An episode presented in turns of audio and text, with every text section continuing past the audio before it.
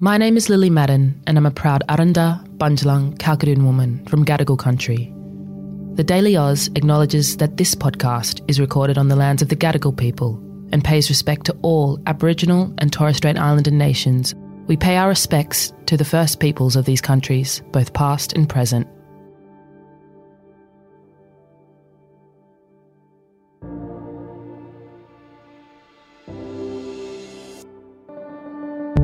Good morning and welcome to the Daily Aus. It is Thursday, the 8th of September. I am Billy. I'm Zara. Around 1,000 childcare centres shut early yesterday, with early childhood educators protesting conditions in the sector. We'll tell you everything you need to know in the deep dive. But first, Zara, what's making headlines this morning? Well, it is finally here. The government's anti corruption commission legislation will be introduced to Parliament next week.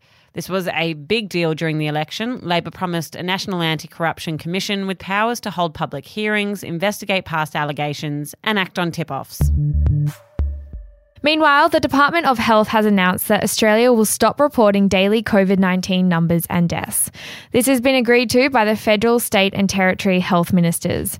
It will start this Friday, meaning the first weekly COVID 19 update will be Friday, the 16th of September.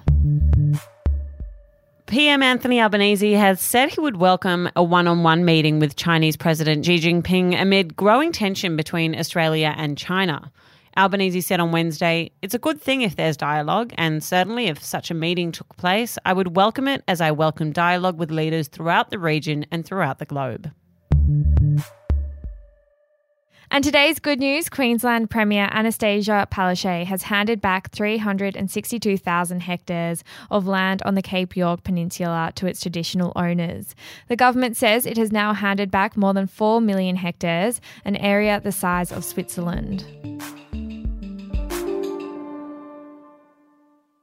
Early childhood educators across the country participated in a shutdown yesterday over pay and conditions.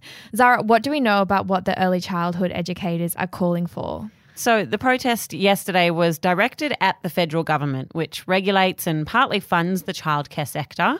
The United Workers Union is calling for an urgent plan from the government to, quote, fix the sector, including higher pay. Protests took place across the country, including at Parliament House in Canberra. So, can we go back a step? How are early childhood educators paid at the moment? Okay, so award wages for early childhood workers are set by the Fair Work Commission. Now, awards are essentially just legal documents that outline the minimum pay and conditions of employment for an industry. So, there are about 100 industry awards which cover most people in Australia. If we go to the early childhood education industry, the minimum hourly rate of pay is $21.85, and the typical hourly pay is around $28 an hour, according to the latest government data. Now, if we look at advertised salaries collected by a job search company called Indeed, childcare work is also one of the 20 lowest paying jobs in Australia. 95% of early childhood educators are women, and more than half are under 35.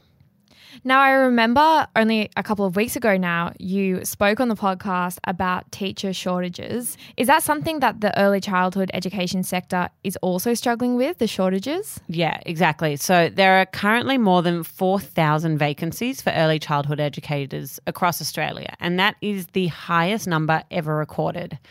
It seems this is set to continue. Out of the thousands of workers who responded to a survey, more than one third of respondents said that they didn't plan to stay in the sector long term, and obviously that will then lead to shortages. According to the survey, 98% of early childhood educators say staffing shortages are impacting the quality of care and education, and a staggering 99% say they feel burnt out and undervalued. And that is just, I mean, it's a big number. And so, when we're talking about pay, what role does the government play in deciding pay and who gets what? Okay, so to answer that question, it's important to understand where the funding for the childcare sector comes from. It's a mix of private, for profit providers, not for profit providers, and a small number of government and school run centres. But all that said, the federal government is a major funder. It subsidises childcare fees for parents based on a benchmark price. only 12% of providers charge more than this benchmark. So the government subsidy is a major factor in determining how much money providers can pay their staff. In saying that, Labor has promised to increase the childcare subsidy. Right, so that's what they're doing for parents, as I understand it.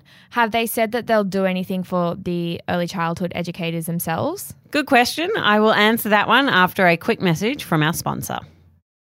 Okay, so Billy, you asked about what is actually being done for the educators.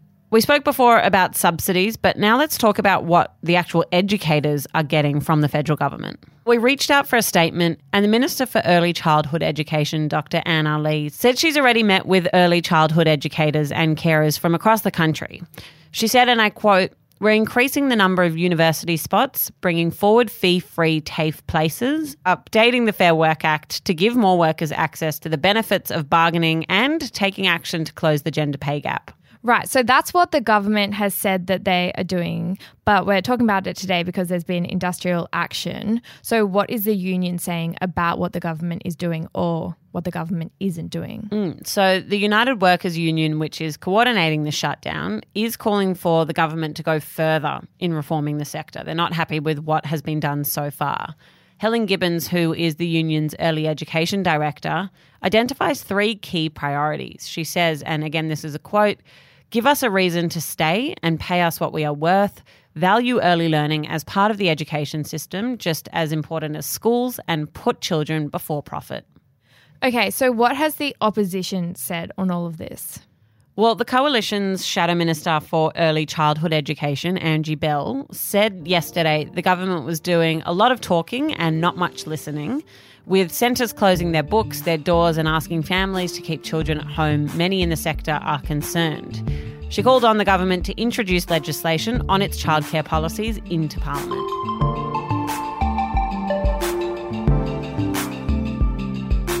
Thank you for joining us on the Daily Aus. If you have learnt anything from today's episode, don't forget to hit subscribe. So there's a TDA episode waiting for you every weekday morning at 6 a.m.